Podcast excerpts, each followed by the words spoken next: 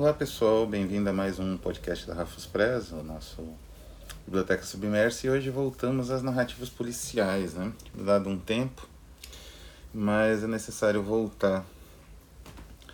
E uma vez que as narrativas policiais são, enfim, elas, pelo menos dentro da perspectiva que nós estamos apresentando aqui, tentando desenvolver, percebe que elas têm uma, uma digamos assim, uma abordagem, tipo, uma profundidade epistemológica, né, uma, uma, na investigação epistemológica que é, é muito rica e, creio eu, muito importante, de certo sentido, para a compreensão de certos fenômenos políticos, sociais, científicos mesmo, ou psicológicos atuais. Então, nossa segunda, nessa segunda parte, nós vamos falar da investigação, que é a tradução espanhola de um título impronunciável em polonês, mas que deve significar investigação também, em inglês é The Investigation, do Stanislaw Lem. Stanislaw Lem é um escritor polonês muito célebre, embora aparentemente as pessoas não tenham lido uma obra dele, pelo menos tem uma só traduzida para o português, lançada acho pela Aleph, aí, constantemente lançada, já teve várias editoras que lançaram essa obra, que é, Sol, é Solaris, né? E ela de certa forma, é mais conhecida pela adaptação do Tarkovsky do que propriamente pelo, pela, pela, né, pela ficção em si apresentada pelo Len. O que é uma pena, porque é um excelente livro.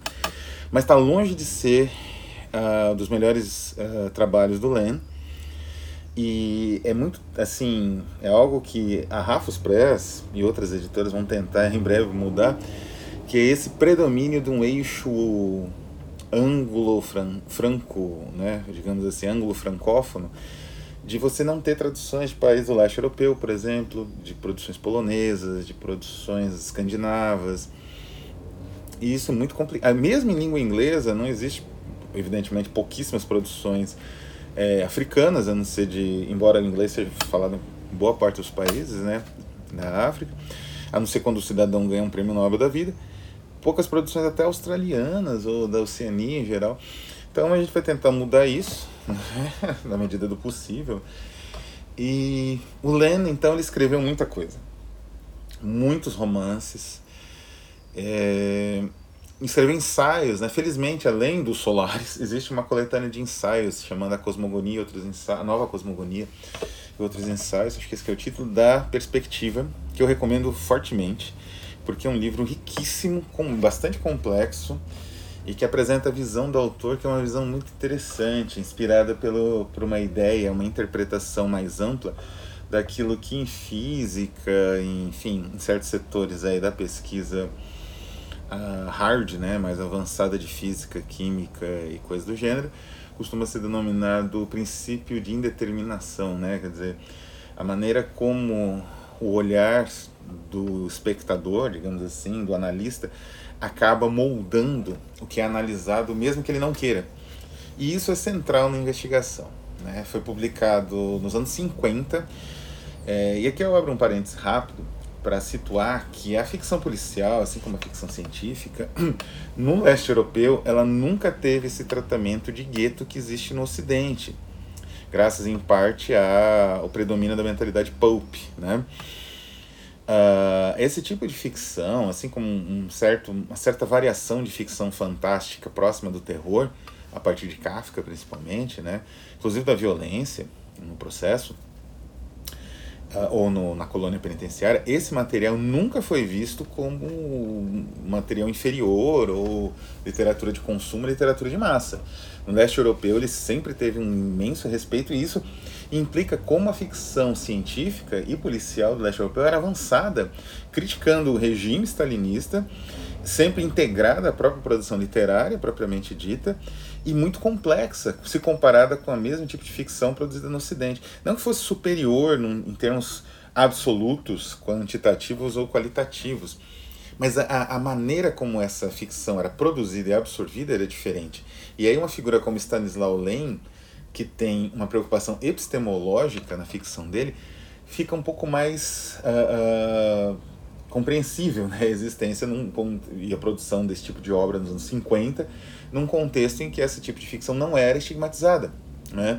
De certa forma, essas produções do Len antecipam as produções mais radicais de um Philip K. Dick ou da própria New Wave anglo-britânica, dos anos final dos anos 60, do Ballard, do Moorcock e de outros tantos, Sladsky, né, e de outros tantos, antecipa em 20 anos, em 15 anos, 30 anos, né? Da mesma forma, os irmãos Strugatsky, que eu já falei aqui, e bastante, boa parte da ficção científica do leste europeu, de modo geral. Mas enfim, do que, que trata a investigação? Fechando parênteses. A investigação trata dos fenômenos. Foi, foi uma obra que foi produzida nos 50, né, publicada em forma de, de uh, seriada, como um folhetim, e depois reunida num livro no finalzinho dos anos 50. Trata de uma investigação policial na Inglaterra, em que um detetive, acho que é Gregory é o nome dele, um investigador, Scotland Yard, ele está diante de um fato aberrante.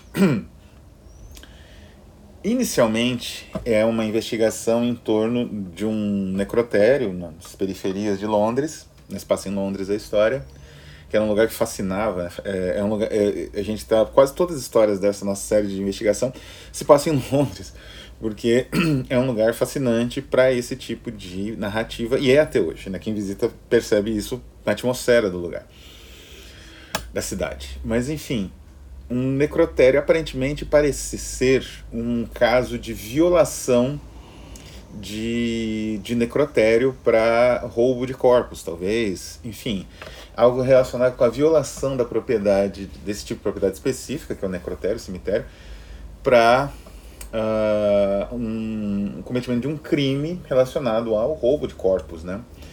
Então, essa é a primeira informação que nós temos. Mas rapidamente isso vai mudar e vai existir uma percepção da parte das da, todas as evidências coletadas que não foi isso que aconteceu. Na verdade, foi o contrário. É como se os corpos que estavam nesse necrotério sai a de alguma forma, né, readquirissem a capacidade de movimento e saíssem desse lugar para voltar para a cidade, voltar para Londres, voltar para o mundo dos vivos, né? E é aí que começa a investigação propriamente dita não é? E é espetacular a maneira como Len começa a trabalhar as hipóteses possíveis em torno dessa, digamos assim, dessa ocorrência aberrante. Porque, aí, e é esse o grande ponto, nós temos uma lógica de formação, né, que é o nosso senso comum, que é quase incutido na nossa cabeça de uma forma evolutiva. E a maneira como nós sobrevivemos é aplicando a navalha de Ockham e percebendo a realidade com seus elementos mais simples, para que, digamos assim, a nossa resposta seja mais adequada dentro de um universo de opções mais simples, não é?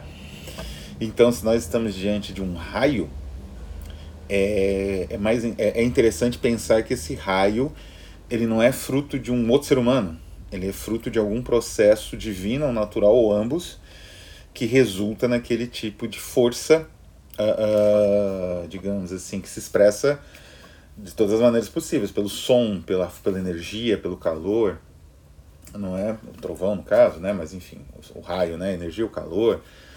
E, então, mesmo nosso raciocínio mítico, vai eliminar outras possibilidades do tipo, ah, é uma pessoa que está soltando isso da mão, um outro ser humano que é responsável por isso, que inventou, sei lá, uma máquina. Não, a gente vai pensar, mesmo ser humano primitivo, ser humano ancestral, ele vai pensar que aquilo é fruto de um deus, de algum tipo de, uh, de fenômeno, de mecanismo desse, relacionado a esse deus que resulta naquele fenômeno específico. Então, esse nosso raciocínio, digamos assim, organizador da realidade, ele muitas vezes é colocado em xeque, não é? Mas não pela própria realidade em si, porque para a nossa, é, digamos assim, o que nós conseguimos captar da realidade é aquilo que entra pelos nossos sentidos e nem sempre é algo re, é relativamente confiável, não é? Porque os princípios e processos da realidade, muitos deles que não são visíveis a olho nu, né? Eles têm uma, uma complexidade gigantesca que nós não conseguimos abarcar né? De uma visão rápida, de uma, de uma resposta para uma, uh, para digamos assim, ter uma resposta rápida, não é? Então nós, a nossa visão parcial é com ela que nós trabalhamos a nossa resposta para esse mundo, não é? Então, uma resposta da linguagem, sempre, né? Mesmo que ela seja expressa de uma forma pela ação, essa ação tem um tipo de linguagem que a motiva.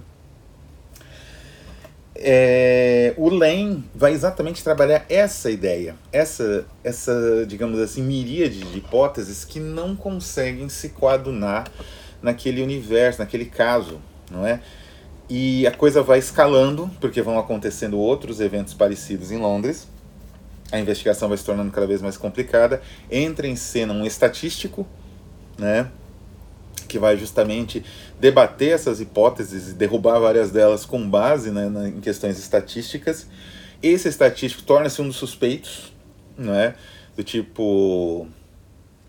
Porque justamente ele pensa dessa forma, quer dizer, olha como é simples quebrar essa percepção que nós temos quase evolutiva, né, de milhares de anos, como é simples quebrar quando as coisas não coadunam com a lógica que nós esperamos delas, né?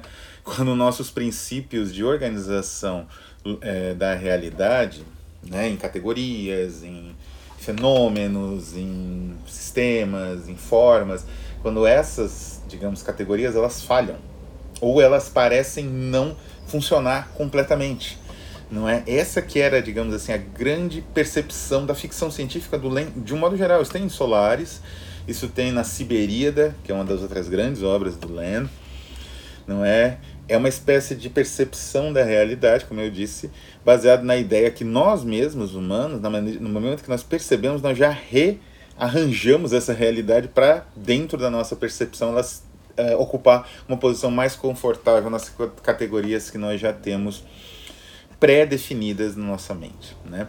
E a coisa vai escalando, não é? Até um ponto em que se aparentemente chegou a um dilema e que esse dilema poderia levar a uma solução ou através de uma formulação de um culpado, né, de uma conspiração, ou através da formulação de uma ideia de uh, coincidências, enfim, de, de, de um digamos assim, da causalidade promotora desse tipo de fenômeno. E isso que é incrível, o Len ele não decide, ele mantém esse suspense, né? Não vou, é claro, dar nenhum spoiler do final, embora o livro só exista em, como eu falei, em traduções ao inglês e ao espanhol, para o espanhol. Eu não sei se tem para o italiano também, mas com certeza não existe em português nem de Portugal. É uma narrativa. Aparentemente, a descrição que eu dei é um pouco árida, mas é uma narrativa de leitura extremamente rápida. Ela tem é, essa natureza, como dos irmãos Strugatsky e da ficção científica do leste europeu, no modo geral, essa natureza bastante catchy, né? bastante. Ela captura o leitor, porque o leitor quer saber o que vai acontecer. E como era feita de maneira seriada, né? Foi pensado inicialmente como um folhetim, foi escrito como um folhetim. Existe esses cliffhangers, mas diferente dos cliffhangers é, das narrativas usuais, né? Do, principalmente do universo pulp, os cliffhangers do, do Leonard são muito mais sutis, mas são bem eficazes. Então existe sempre essa, essa, essa digamos assim, entre um capítulo e outro, essa busca de entender essa possibilidade que escalona, né? Porque ao mesmo tempo que a investigação gira em torno, né? O, o aprendeu muito bem com os livros da Agatha Christie. A, a compreensão do mistério ele tem que ter um, um tipo de dinamismo próprio, que é justamente a dialética entre a investigação que vai circunscrevendo uh, o crime ou o evento aberrante, como é no caso, e há o mistério que vai crescendo através, no caso específico da investigação, da multiplicação dos eventos similares, de eventos similares aberrantes. Uh, e da descoberta de novas evidências, o que é usual, aliás, em qualquer uh, história de investigação. Essa descoberta de novas evidências. Né? Então é uma narrativa muito rica, muito dinâmica, muito bem construída, onde existe uma discussão filosófica e epistemológica extremamente complexa que abarca várias ciências, né? abarca uma concepção de linguagem muito, muito complexa, que dialoga com a moderna semiótica, especialmente a semiótica estruturalista, né, descendente ali da, do Círculo de Copenhague, que é essa semiótica que entende né, a linguagem como um, um, uma modelagem da realidade, né, que vem mais diretamente do Saussure, que entendia dessa forma também, né? Quer dizer, a realidade é um caos e a linguagem modela. E sem essa modelagem, nós seríamos animais catatônicos, né? Que estaríamos ali à mercê dos eventos. Então, é um livro de muita complexidade, mas muito fácil de ler, muito tranquilo de ler.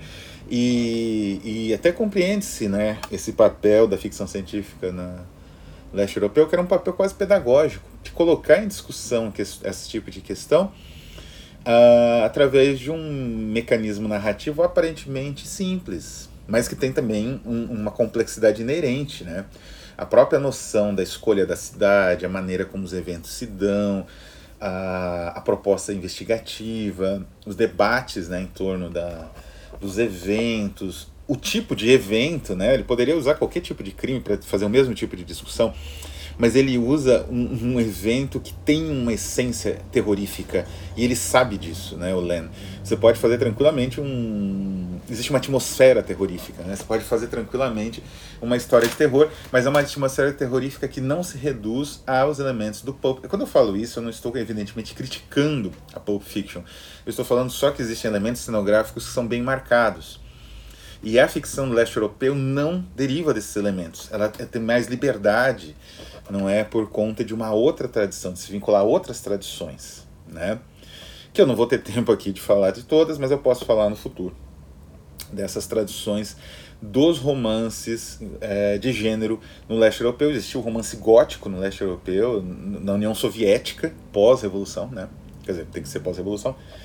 Existiu o romance de ficção científica, romance policial, e todos tinham uma, digamos assim, uma uma formulação muito original e muito própria por conta de uma estruturação, né, de uma base, de, uma, de um alicerce é, que é pauta, foi pautado em outro tipo de debate e de uma outra visão desse tipo de ficção.